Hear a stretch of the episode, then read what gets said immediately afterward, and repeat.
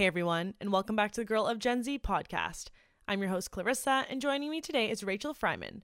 Rachel is an online fitness and mindset coach. As Rachel would say, she teaches women how to lose weight while still eating donuts. She also recently launched her book titled Becoming Mind Strong that teaches you how to lose weight based on math and science. Before we go ahead with the episode, if you could kindly take two minutes to rate this podcast five stars, preferably, and leave a review on the podcast app, that would be much appreciated. And if you're watching this on YouTube, if you could give this video a quick thumbs up, subscribe, and hit the notification bell, I will forever be grateful. As always, the timestamps of the topics we cover in the episode will be listed in the episode show notes. Without further ado, let's get on into the episode. Hello, Rachel. Welcome to the show. How are you today? I am awesome. I'm so pumped to be here with you. It's going to be fun. Yeah, thank you for coming on. I'm excited to uh, get started. How is it uh, there in California? That's where you are right now? Tucson now. I actually just left California a couple months ago. Oh, um, wow. Yeah, it's uh it's weird. I've never lived in the desert before, so I'm I'm going from like desert hot to desert cold, which is very different than Cali living, but other than that it's it's awesome so far. And how is there like a culture shock or anything or does it still feel pretty similar or what What's it still like? feels pretty West Coast. I'm I'm born and raised in New York, so I will always be an East Coaster at heart. But uh, I'm I'm very quickly falling in love with the West Coast. Wow. Okay. Well, based on that, then let's get on started with your upbringing and background. Where were you born? Where did you go to school? And then the career path you chose. Yeah, uh, my background is an odd one. Um, I, in my book came out about a month ago, and in it, I describe it as like someone dropped three different resumes and like kind of smushed them into one. so I was born in New York City. Um, I will always consider New York home, and I was a musician for the vast majority of my life. I went to a music high school. I went to college, got master's in music, and that's what I thought I would be doing forever. Um, and jazz musician in New York for a long, long time went on to teach music in South Florida for quite a few years. And it was during my years as a teacher, I just started going to the gym and lifting heavy stuff up and down as, as a release at the end of the day because if you've ever taught children, you know that you need some kind of release, right? oh yeah, I was a camp counselor for like oh, so you know, summers, so I get it. I totally yes. get that. Hundred percent. So yeah, when I was teaching, um, I just started going to the gym on my own, and it just became a super organic process where my energy skyrocketed, my health skyrocketed. Obviously, my body started to shape up. And I just had so many female teacher friends, especially, come to me and be like, hey, you know, I would love to start going to the gym, but I'm intimidated. I don't know what to do. It's a scary place. There's huge dudes making weird noises there. And I just started bringing them as friends. I was like, hey, I'm going to the gym anyway after work. Why don't you tag along? Um, and the feedback that I heard from them was just selfishly, it lit me up those oh. things where hearing my good friends say i feel like a better teacher a better spouse a better partner because of how i'm showing up in the world. It just lit my soul on fire and i was like you know what? I what i loved about teaching was reaching kids and helping them to be better humans and something in my soul was just like this is the work i'm supposed to be doing in the world. I'm supposed to help women that just have these deep seated limiting beliefs about what fitness is or isn't and what they can and cannot do and help them do the mindset work and the physical work to just completely unleash their life. And Mind Strong Fitness was born. And did you do any powerlifting or strength training? Like, what was your kind of regime regime when you were there at the gym when you were starting out there? I was a hot mess when I started. I always tell people that I wish I had taken more videos back then because there would be some really good viral memes just about now. uh, I had no idea what I was doing. I went, um, one of my favorite stories is about my first few months in the gym, I went with a friend of mine who was smaller than me, but about seven times stronger than me, which drove me insane. I bet. and so I would go to the gym, I would watch her do these workouts. I would think it looks easy. I would try to do them, I'd suck at them. And I just, I learned the hard way, like most of us. I learned by trial and error and injuring myself and doing tons of research and then just not seeing results over and over again. And the teacher in me always needs clarity, right? The teacher in me is like, once I understood how it worked, it was like this burning desire of why aren't te- people teaching this in a clear, concise manner? Like nutrition is a skill. You can learn to ride a bike, you can learn the skill of nutrition. But Google fat loss, and you're going to find 7,000 shake systems instead of anyone teaching you how to do this while eating the food you love and how to make it a lifestyle. So it just became this thing where I was like, I don't want anyone to learn the way I did. That was so unnecessary. That took so much longer than it had to. It was so much more confusing than it had to. And I just set out to start a company different than what I saw out there, where it's not based on buy my program, follow my point system, but like, hey, I'm not a coach, I'm a teacher, right? At my core, I will always be an educator. So my job, I always joke I have the worst business model in the world because my job is to teach you to do this so you never need me again. It's like a one shot deal. but it's true. When you approach this stuff as a skill, it's something you put the time in to learn once and then you just have it for the rest of your life. I like it. Straight to the point, no fluff. Exactly. So, to kick off the diet talk, then, in your opinion, why do you think diets fail? Oh my gosh, we could talk for two hours about that one. so the, part of this is is human biology and a huge part of this is human psychology. Um, in in my book we do this exercise where i at the end of each section there's actually a part called put in the work where you actually sit there and, and do these exercises.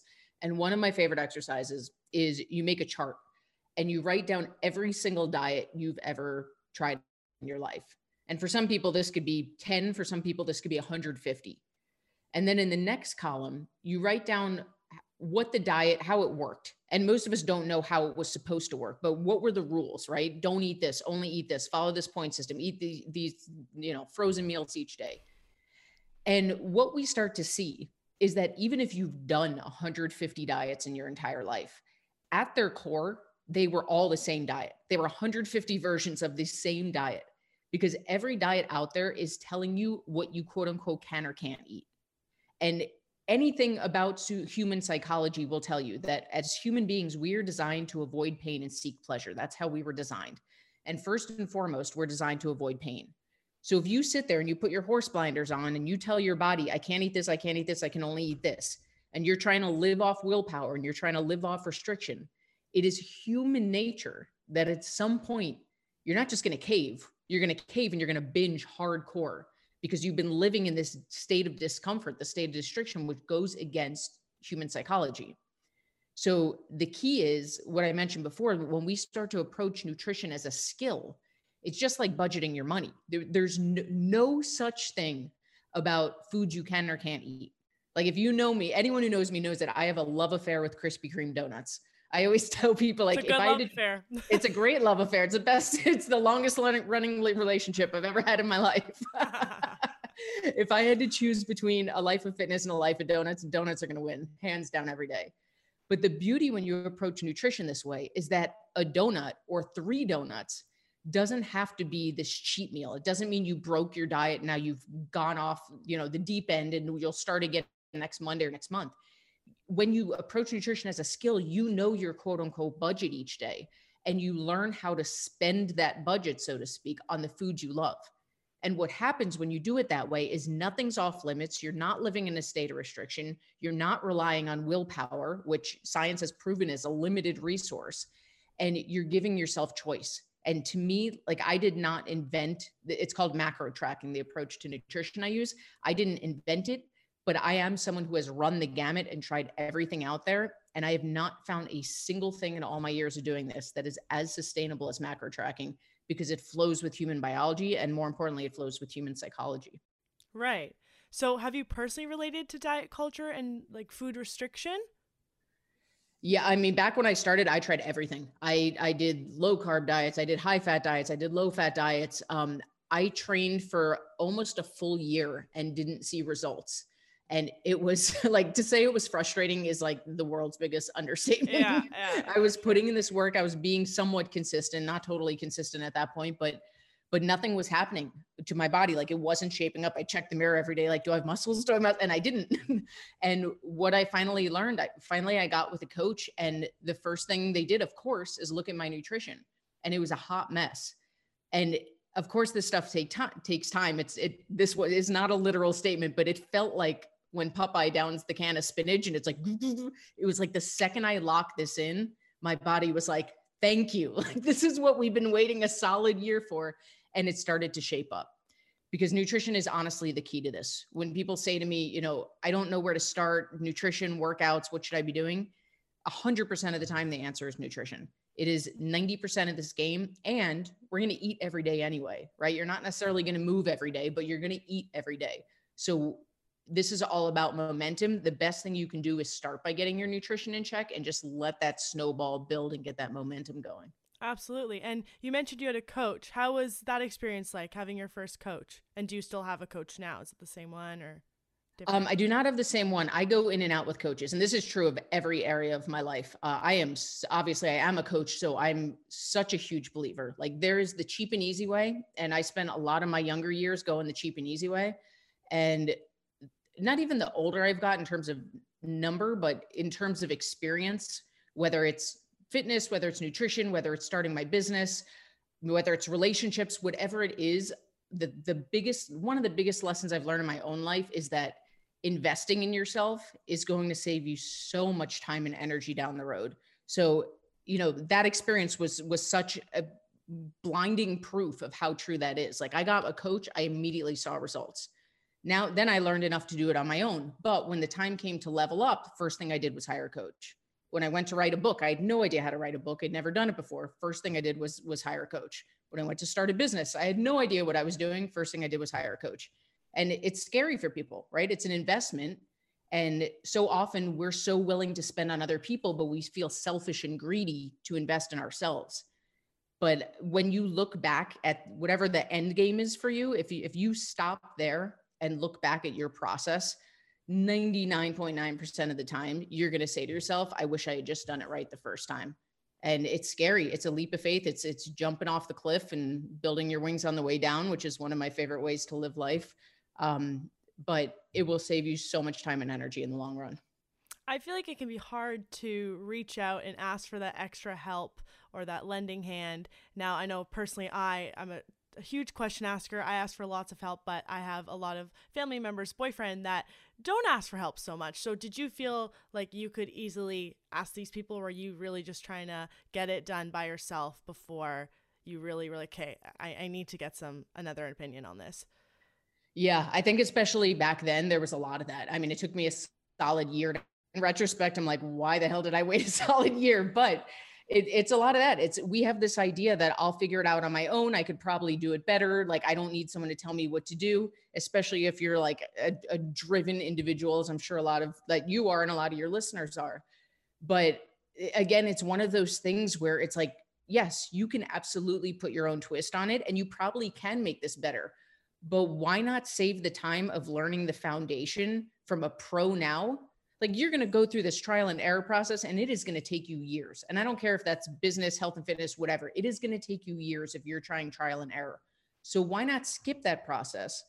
Have someone teach you the foundation and then go do your thing from there.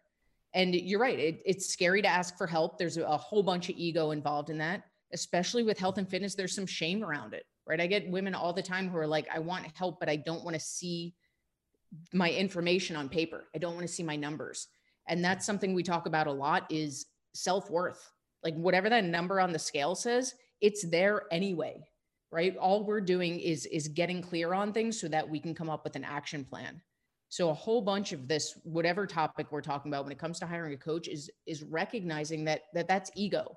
And that's okay. We all have ego but if you truly want to make lifestyle changes there needs to be this this space this separation of this is not my self-worth this does not make me a good or bad person this is just data and i'm just going to put it out there so that i can move forward with it. Right i love the way you put that. What is one struggle that you share with clients that often feel the same way? Oh interesting. Um i think for a really really long time the scale was such a mind game to me. And i know that so so many women struggle with this. This is something i'll work with people for 12 weeks and 12 weeks in they know it logically but we've been so hardwired to believe the scale to be the be all end all that it's one of these things where it's neuroscience and we literally have pathways in our brain that tell us the scale is a reflection on what's actually happening in my body or my self-worth or if this is working or not um, and I lived like that for years. I, I would check the scale almost every day. I would freak out if it went up. I'd celebrate if it went down. And it drove me freaking crazy. And now when I work with people and I tell them, listen, the scale is great for long term data, but it's always going to fluctuate as much as one to seven pounds overnight. Like, can you imagine skip, stepping on the scale and seeing it go up seven pounds, right? When you're working so hard, but it happens. And as you do this longer and longer, like it's easy for me to sit here and say to you, like, hey, take the scale with a grain of salt. It is not the be all end all. But you step on in the morning when you've been working your butt off and you see it went up seven pounds. Like, screw you, Rachel. I don't want to hear that right now. so I think just constantly re- reminding clients of that, reminding women of that, um, because it, it like hits me in my soul because I remember what that feels like and how crushing it can be but it it's such a truth of this journey that the scale is not the be all end all at the end of the day weight loss is math and science if you do it correctly it works. It's not a guessing game the way the industry has set it up to be. And regardless of if that scale is fluctuating every day if you're doing it correctly it will work. But most people give up because of that. So that there's a huge mindset shift to be made around the scale. Right. How can one build up a positive or a more positive relationship with food after so much continued restriction? Oh, I love that question. Um, one of so as I mentioned, this the skill I teach is called macro tracking, and the the very very short summary of macro tracking is it's a lot like calorie counting, but in a way that's designed to make sure you're fueling your body for the body composition you want and for tons of energy. So in short, macro stands for macronutrients. They're very simply carbs, fat, protein. Those are the three nutrients your body needs: carbs, fat, and protein. So what we do when we track macros is I would give you your personal macro plan. So I would say you're going to eat 100 grams of protein, 150 grams of carbs, 60 grams of fat. I just made that up. Don't nobody use those numbers. it won't work. This is an example. this is an example, right? I don't start getting death threat emails saying I gained weight with your numbers. I'm just making those up. And so here's what happens what you what we're going to work on together over the next few weeks is you're going to learn to eat the foods that you love. So if you're a vegetarian you can eat vegetarian. If you eat meat you can eat meat. If you're gluten free you can eat it doesn't matter what you eat. As long as you hit your numbers each day it's math and it's science and you will lose weight. But as we talked about before the beauty is there's no restriction. So if you want to have that donut for breakfast you can fit it into your macros each day. And when we start to make this mental shift when, when it starts to become freedom and choice and oh, if I want pizza, I'm just choosing to spend more macros on that. I'm going to spend a bunch of carbs and fat on pizza today. It's going to take up a big amount of my budget, and that's cool. And then I'll just make different choices the rest of the day. And one of my favorite pieces of feedback that I get from clients when they've really locked in the skill of macro tracking is they'll come back and they'll tell me, you know what this did was it healed my relationship with food. And I have had so many clients. The beauty of having an online company is that I have clients all over the globe, like Australia, New Zealand, wherever. And I've had so many clients from all over the world use that exact phrase that without noticing, it healed their relationship with food.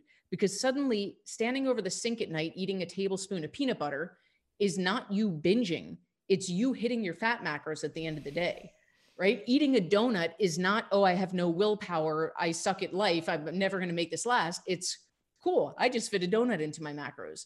And when you do that for weeks and weeks and weeks, and this becomes just how you eat, you literally never diet again. And most importantly, to your point, it just it heals that relationship with food. There's no more good or bad can or can't. It's just everything's about choice. Okay, I like that. I like that explanation. Describe your experience in the fitness industry. Do you feel like maybe there's a lot of myths that you're trying to squash, or people harp on the little things, not looking at the bigger picture?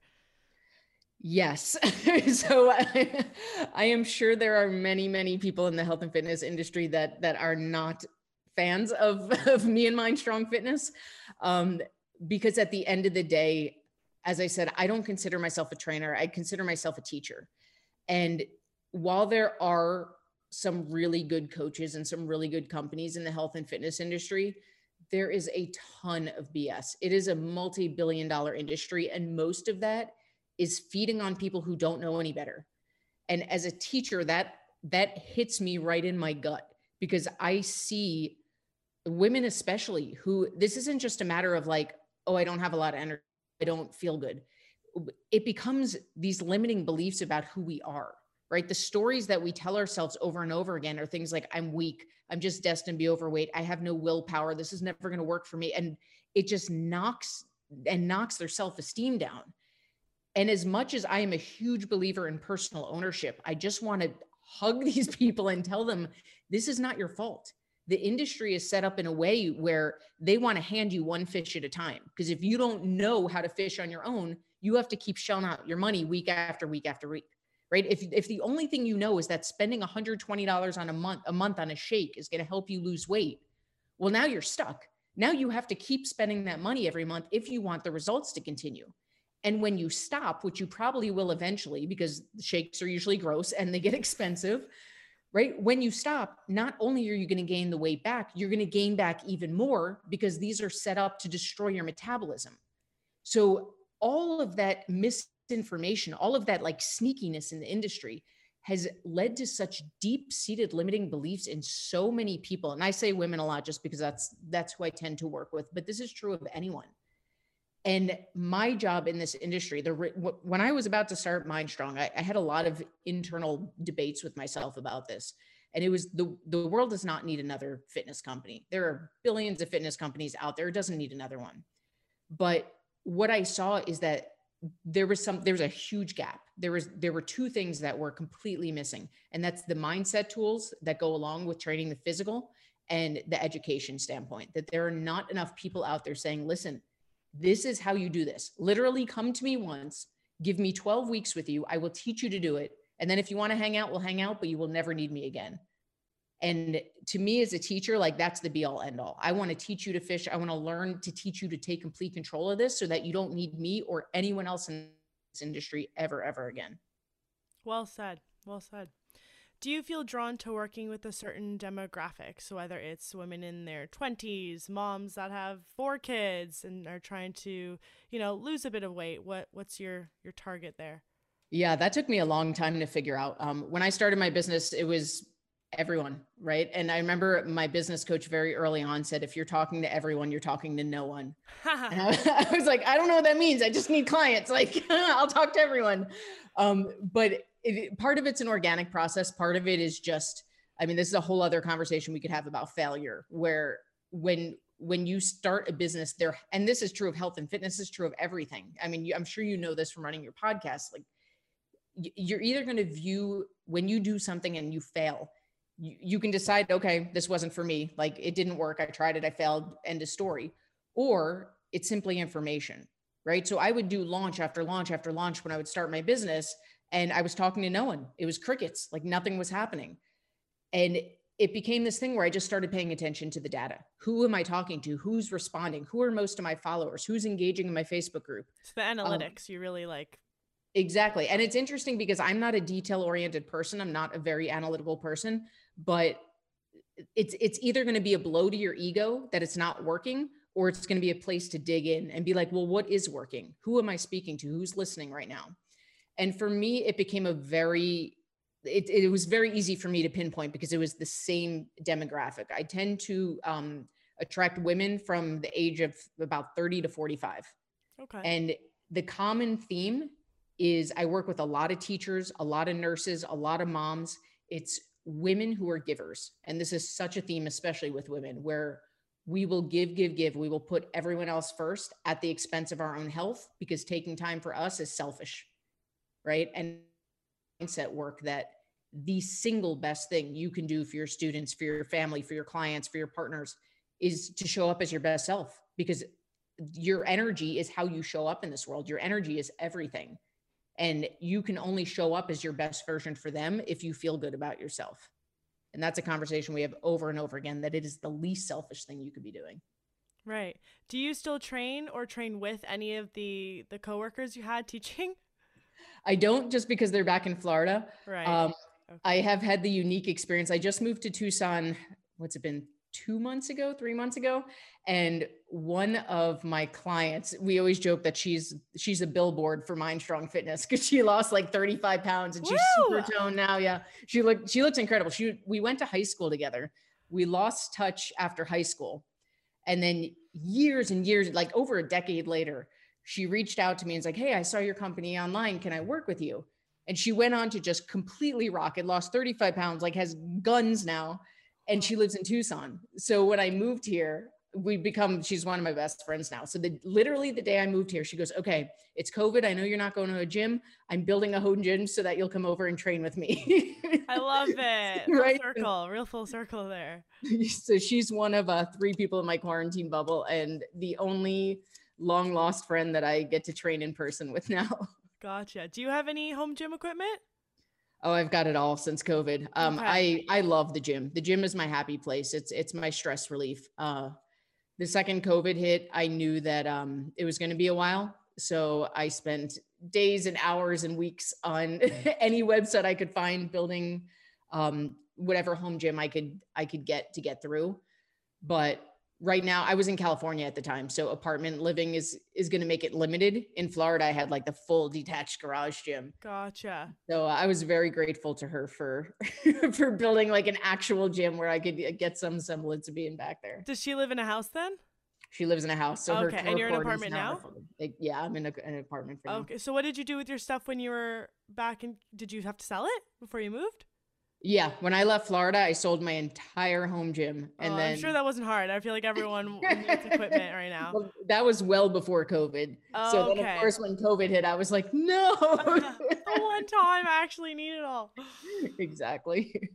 What advice do you have for someone who has been into the gym scene for a few years now and is starting to hit somewhat of a plateau? Yeah. So plateaus, in some ways, plateaus are part of the process, but staying there is a choice. So when we talk about there's two parts to this, right? There's nutrition and and there's there's workouts. Your nutrition will tell you very clearly if it's working or not. If you have been consistent, because that is the key. And when you've been consistent for a long time, and I'm purposely saying a long time because most people eat healthy for a week, they'll hit their macros for a week and say, why isn't anything happening? And the answer is you didn't get to this state in a week. Like buckle in. It's going to be when you do this right, it's a slow journey but it's not about that goal number. It's about habits and building these habits and staying consistent. When it comes to the gym, the way that muscle growth happens, then this sounds terribly painful, but it, it's not. This is how our bodies work.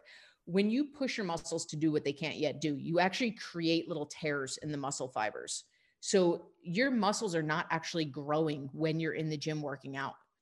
In the gym, you're actually tearing the muscles apart, not as painfully as that sounds. But when you go home and you eat and you sleep and you hydrate and you relax, that's when your muscles heal, heal, and that's when they grow. So when most people start going to a gym, they start seeing results right away because their muscles are waking up and being like, holy crap, we're working here. Let's create some muscle fiber tears and, and get kicking.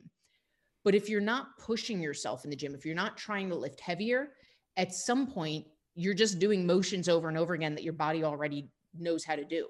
So it's it's normal to hit a plateau but it is not normal to stay there. If you've stopped seeing results either your nutrition's no longer in check maybe you lost weight maybe you gained weight and you need to look at your numbers again. And when it comes to the gym it means that it's time to start pushing the weight. You have to be lifting heavier weight or pushing yourself to try to lift heavier weight weight week after week after week so that you can create those tears and get your muscles to grow.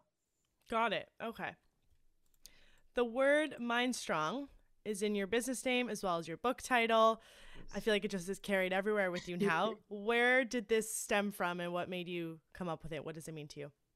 Yeah, you know, it's funny you asked that because when you asked me my opinion of the health and fitness industry, I was going to say the full book title is called Becoming Mind Strong. Am I allowed to curse on here? Should I? Yeah, yeah. Oh my gosh, yeah. the full book title is called Becoming Mind Strong: The Truth About Health, Fitness, and the Bullshit That's Holding You Back. So that bullshit is a big theme of, of what I do in my company. Um, comes from from two places, and this relates exactly back to what I was saying before about the two gaps in the industry. The mindset piece is key, and when, a lot of times the word mindset is thrown thrown around, and we think of it as like rainbows and glitter and unicorn and feel good stuff. But the reality is that this is neuroscience, right? We have literal wirings in our brain right now that make us who we are. We talk to ourselves all day long in our heads. Our internal monologue is how we see life, it's how we view ourselves. And most of us are not even aware of what it's saying to us. And it's bashing us down and down and down. And then we wonder why we're walking around feeling like crap all day.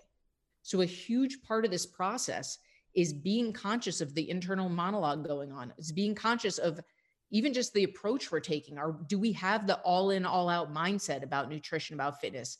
And actually doing exercises to rewire our brains. In in my online programs I do, we not only do nutrition and workouts, but we do mindset trainings where we journal about what thoughts are coming up, right? Is it I ate that donut and now I've messed up my diet because that's all in all out and we start putting little red flags on certain thoughts and re rewiring our brains.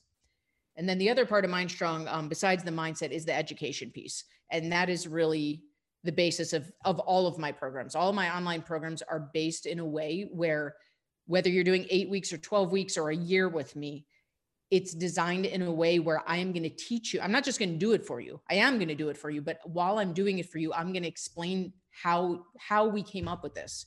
Right? When I write, write up your personal macro plan, it's not just here eat this. It's here's how I got your numbers, here's where we're going with your numbers, and here's why they're set where they are. So when our time together is up, you're in complete control. Like you just, and think about that for a second, because nutrition is a topic most of us have struggled with our entire lives. But being willing to put in eight or 12 weeks of work and walking away knowing that you have complete control over your nutrition is just massive. And that can only happen when when you get educated, when you fully understand the process. I see. So, the book you wrote, which we've talked about a little bit, Becoming Mind Strong, teaches you how to create lifelong habits by training your mind along with your body, like you had mentioned. Mm. So, what made you want to write this book? And did you have this idea a while ago? Did this was just this just a recent aha moment? Tell us the process. Yeah, you know it's so funny with New Year's about to to come up, or maybe it'll be out by the time this comes out. Um, I do an exercise every year that came from my business coach, where I don't believe in New Year's resolutions. I think they're setting yourself up for failure. Fair enough. But she gave me a great exercise that I continue to do this to this day, where you write a letter to your past self. I feel like I'm going to mess this up. past self. So I would write it like it was the end of 2021. As we're about to go into 2021, I would write it to past Rachel as if it's the end of 2021. Okay. And I would tell her all the awesome stuff I accomplished that year. So I'm saying it like it already happened. Oh, also, like reverse it almost. Exactly. Wow, yep. I'm okay. I'm writing it as if I'm future Rachel and telling past Rachel about everything that's already happened this year. And I love this exercise. And I bring it up because I, I write this every like leading up to New Year's Eve. And then I forget about it usually. So I went back and read mine from last year. And one of the things I said, I did not say I wrote a book. I said um, I've been writing a lot more articles and they've been getting published in various magazines and, and online places. And I went back and read it and I was like, holy crap, I did more than that. I wrote a freaking book. and it's such a, especially, you know, as, as business owners and um, we always move that bar, right? It's like, here's my goal. Okay, I hit it. What's the next thing? And sometimes just taking that moment to reflect and be like, wow, like that that's even beyond what I set out to do is is really important just for our own mindset training. Um, but the book came about because as I mentioned before, it's it's super interesting having an online company and talking to women that live in California and then talking to women who live in England and then talking to women who live in Australia. I always joke with my clients that I wish I could just get all of them on the phone together so that they could hear that the things they think are their limitations or their weaknesses or their issues are so universal. Almost every woman I've ever spoken to, and men too, I have a handful of men, male clients here and there, and it's the same thing. Just women tend to take it harder for whatever reason. But we're all telling the same stories. We're all beating ourselves up about the same thing, and we're all faced with the same struggles, but we tend to think it's just us. So after building an Instagram following and having a super active Facebook group and doing Facebook lives and working with all these women all over the world, I just found myself saying the same things over and over again.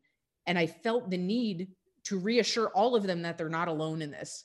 And it just hit a point where I was like, I know when I started my business, I knew early on it was going to be online because there's limited hours in a day. And if I'm one on one with people, I just can't reach as many people as I need to be reaching so the next level of that is okay if i do a facebook live i could reach a few thousand people at a time. What's bigger than that? How can i get this message out to as many people as possible? Um, and it the next step to that was just writing a book. So it was it was an intense process. Um, i'm someone who works a lot and works really hard and loves working. And it was hands down the single most i've ever worked on anything in my entire life so it was about a year and a half in the making, and um, it was just published last month and hit Amazon bestseller status overnight, and it's just been a, a whirlwind since then. congratulations. That's Thank you. crazy. Thank you. Yeah. Um, and I want to stay on that topic for a second. So, what was the publication process like? Um, you mentioned it earlier in the call that you had a coach for that too, because you didn't know Mhm. how to write a book or put one together yet. Um, large challenges, stuff like that. Yeah, it was a super intense process. Um, I started writing just on my own. I was like, I think I'll sit down and start a book. and I started writing. And then a friend of mine who had published a book a year before put me in touch with her book coach who lived in England. So we had a, a pretty intense time difference. We Yeah. used to have Zoom meetings at um, I think 5 30 a.m. my time once a week. We would Oh. sit there and chat. She'd give me my assignment. At this point, I was still teaching full time. So I would wake up, I'd have my hour long Zoom with her. She'd give me my writing assignment. I'd write for an hour or two before I went to school. I would teach all day. I would come back, I would go to the gym, and then I would start editing the book. Um, and it was just, it, beyond the hours, like whatever, you know, we can all put our head down and get the hours in if we need to. It was such an interesting experience for me in vulnerability. Like one of the, the book is like 70% mindset, 30% nutrition. And a lot of it is around these limiting beliefs and what's held us back and all the neuroscience that you and I talked about. And for me, I share in the book a lot of my stories come from I was raised in a very black and white family that like if you're going to do something you're going to freaking do it. Like you it's either all or nothing, right? That like that was my that's where my work ethic comes from. It served me really well in some ways and it's held me back in a lot of ways. So a lot of my work in the book writing process um it was a lot of getting aggravated with my book coach because she would say like you're dancing around the story you want to tell and you just need to tell it. She's like you need to just like rip your guts open and just put your your story on paper. And I was like, Have you read the book? Like, that's the issue. I'm sitting here saying that vulnerability is an issue, and you're telling me to just go ahead and do it. Um, so I don't know, like most things in life, I'm such a huge believer that all things are are connected. And when you start a health and fitness journey, you're going to learn a lot about the limiting beliefs going on in your head. And when you write a book, you're going to learn a lot about the limiting beliefs going on in your head. And you start a business and same thing.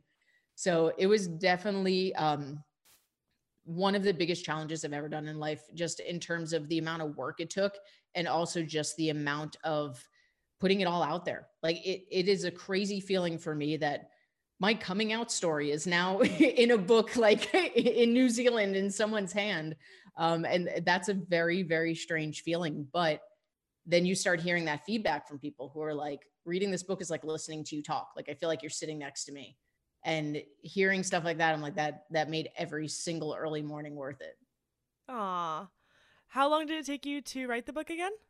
a year and a half well it was written in about eight months to a year and then the editing process the publishing process it was a year and a half from the day i hired my coach to the day it hit the bookshelves That doesn't seem like that long from like other like memoirs and stuff I've read of other people. They're like, oh, it took me five years to like fully have the final draft. I'm like, five years? Like I feel like Oh, you've sped through it to- compared to them. But um, did you have a co-author or is it just fully you?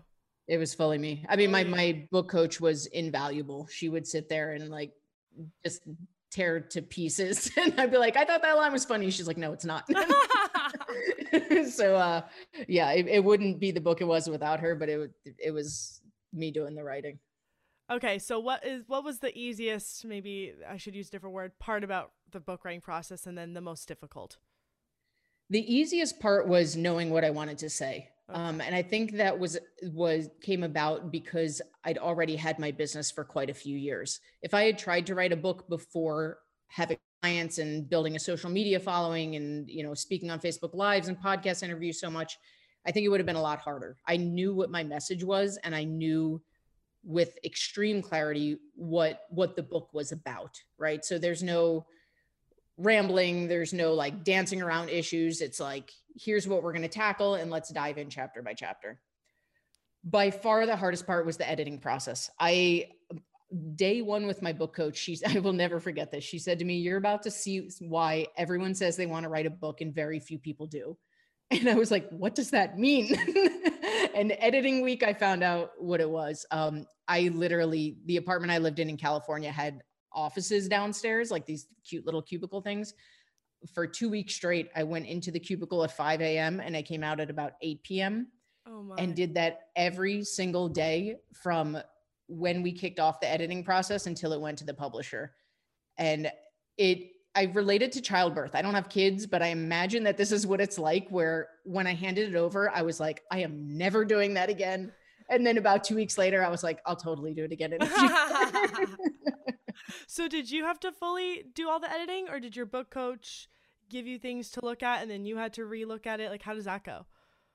It was it was everyone. Um, she did a ton of editing along the way uh, I edited, it went to test readers. So I had about 10 early readers that got like big old copies from Kinko that were mailed to them and they read through and gave feedback.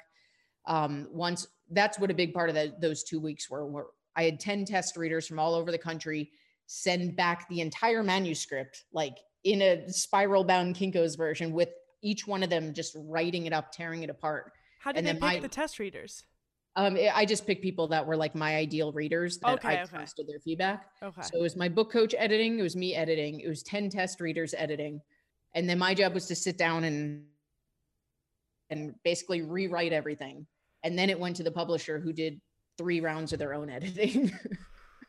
Yeah, it is. I I will never look at a book on the bookshelf the same, the same. way again. yeah, there's no more glossing over it. and then the final, or what you think might be the final um, do they hand back to you and you give it a full read then before it goes out? Okay. Yeah, th- that was one of the craziest parts is the final that you approve is a PDF. So I had now spent a year and a half reading my book as a PDF. So the day that it was mailed to me and I held it in my hand was like, holy crap, like this is a thing. This I remember I did a Facebook live as I opened the package, like I did it live so uh, my crew in there could see. And the entire live is me like fighting back tears going, this is a thing. This is a real thing I'm holding right now. that is wild. And how did you mm. come up with um like the book cover? Because I know you're on it, right? So did you have a vision or were you like, I, I need help with figuring out what I want to portray on the cover? Yeah, the publisher's design team um was huge in that. Uh the original cover looked nothing like the final cover. The the original cover, I have a headshot where it's a super cool picture. It's um me lifting a weight. So it's like veins popping out and I'm staring in a mirror and you can see the reflection of me. And I love that picture. It's one of my favorite headshots. But on a book cover, it looks super intimidating. so that was the first mock up. And when we started talking about my ideal client and like the women that would walk by and see this in a bookshelf, we were like, this is not the image that would make them pick up a book. That's an image where they would be like, I don't want arms like that. so we went with a much softer, like hair down, arms on my side, gym in the background. More like um, welcoming and like warm to reach for on Exactly, exactly. Sure. But it's always funny to go back and see the first draft of everything versus the final draft. Um, but they were awesome. I I can get very I'm not detail oriented, but when it comes to finished product, the, this poor team. I, I probably went back a hundred times with them. Was like, can you just move this to the left a little bit? but I'm so happy with how, how it came out. It's it's awesome. Is there anything you've taken from this book writing process that you will pursue in another book you may write in the future? Um, I yeah, I think this one I've now that it's been a few months and like the labor is behind me, I've started thinking about what the next one will look like. And I, I think that this book is going to wind up being the big picture ideas. Um, and then the next one would be taking some of the core concepts and really digging in. And this goes back to our our analytics conversation from before is that i love hearing the feedback from people reading the book. And it's interesting to me to hear patterns. I love i'm i'm a big pattern person. I love human behavior. I love patterns. So hearing the parts that stick out to people i'm taking notes now of like oh people really like the all in all out so I, I, think the next book is going to be taking those topics that really popped for people and just digging in on a deeper level into those. Okay. Okay. Good to know. Uh, so what is next for you? What can people expect? Well, first I'm going to take a break. yeah, much much needed, I'm sure. Yes, with the holidays coming up, uh, after a year and a half of work, um, it was pretty incredible that the launch date happened. It was November 17th, so it was like right before the holidays. It was perfect. People are giving them as gifts. Fantastic. Now I like cleared my calendar for the week of Christmas. I'm going to take a break and to keep my computer closed, which hasn't happened in quite a few years. Um, after that, I have uh, I have my own podcast, also called Becoming Mind Strong and we just finished record. I say we. I've just finished recording the second season. me and my podcast editor.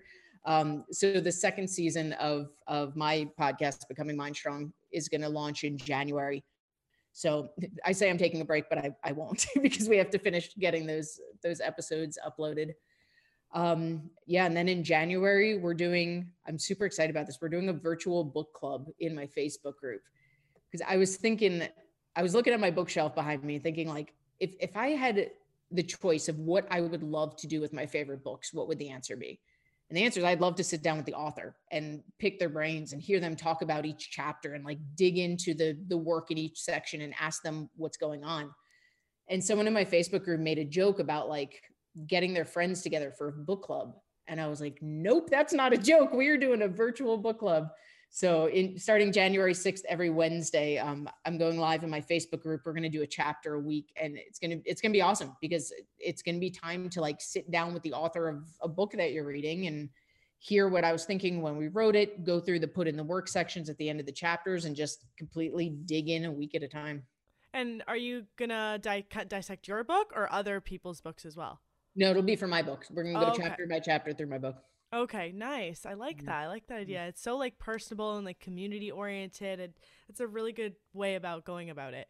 Yeah, especially in times of COVID where right now I'd be doing traditional book tours, so this was kind of the uh first it was like the next best option, but the more I thought about it, I'm like I think this is kind of better because no one wants to sit there and just hear me read a chapter of the book. let's, let's dig in and let's let's get to the root of what we're talking about. Do you see a book tour happening once COVID subsided or yeah, I would love um my my marketing team's been working on kind of virtual book tours of teaming up with with gyms and nutrition shops and doing virtual workshops, but I love human connection. Like I love being able to sit there and hug someone and talk to them about the book. So um if if or when this clears up, uh I I would love to to kick off a book tour. Um we'll see what happens with the numbers. Otherwise, that'll be for the second one. yeah, yeah, makes sense. Makes sense. And you mentioned your podcast. So, do you run that out of your own place, or do you like go to a studio to record? Do you have an editor? How does that go? Um, I record them at home, which actually I'm working on. As I mentioned, I just moved into this apartment a couple months ago, so you know how this goes. Like, I'm still trying to find the best room to record. It. Oh in. yeah, oh yeah, get the best audio, no echo. Yeah, exactly. So, um, with a background in music, when I first started, it was super easy for me to to edit the podcast because I used GarageBand for years as a musician. And then just as my I mean, you know this as well, as a business owner, like at some point it's just like I don't want to spend the hour doing that, even if it's only an hour. Like I would rather pay someone to just I'll, record them, I'll hand off the raw files, and I'm the same it. way. I don't like editing. Like I'll do it if it's needed, but it's yeah. not my favorite thing in the world. Right. Like I'd rather spend my energy engaging with my Facebook group or, yeah. or whatever. so yeah, I my um my team is is fairly small in general. I, I run the business. I have two assistants and a podcast editor. You have two so, assistants. Sorry, you cut out.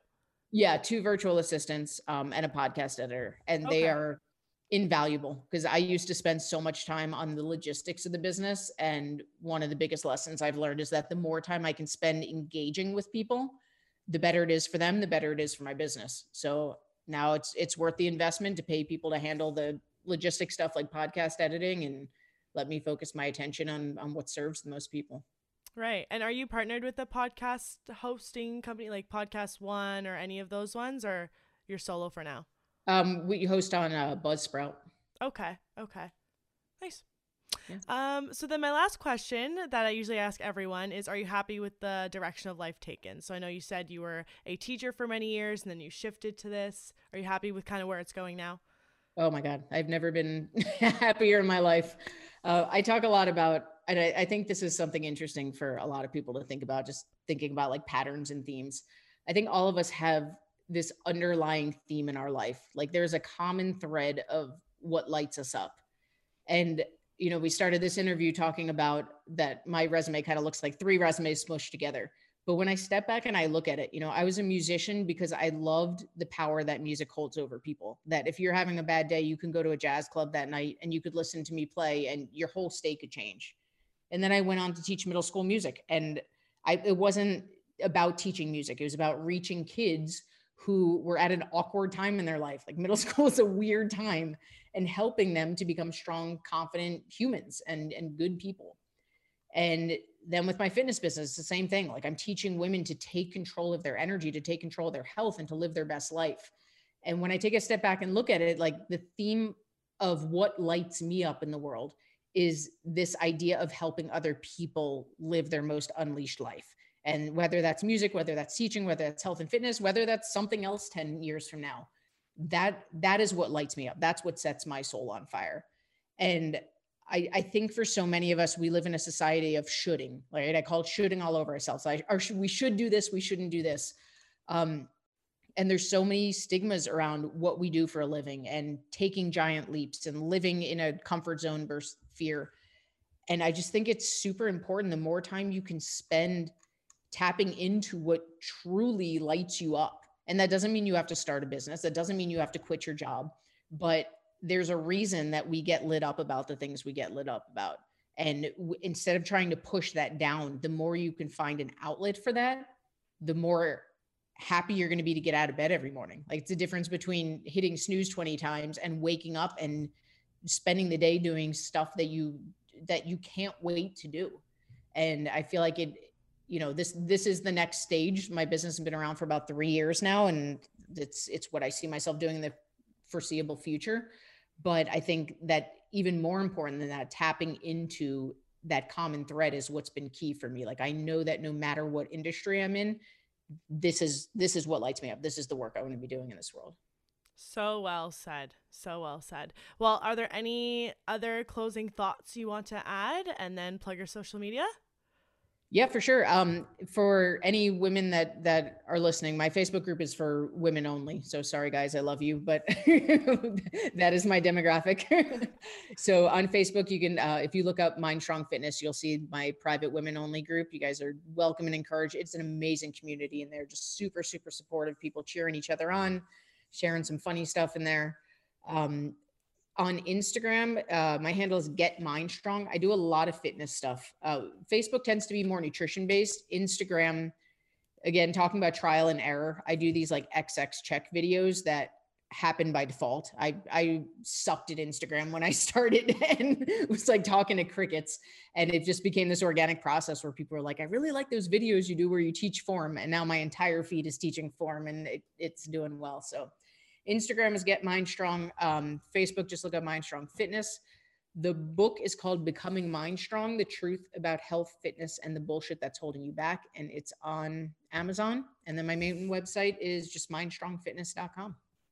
Amazing. Well, go get her book, guys. I'm sure it's a great read. It's definitely on my list now. Um, well, thank you so much for coming on today. I really appreciate you taking the time to share your story with everyone and your book writing process and your transition from career path to next career path. Um, it means a lot. Awesome. Thank you so much for having me. It was blessed. Thank you all so much for listening, and I hope you were able to take something away from Rachel's journey. Don't forget to check out all of Rachel's social media platforms and pick up Becoming Mind Strong. I'll see you guys in my next episode.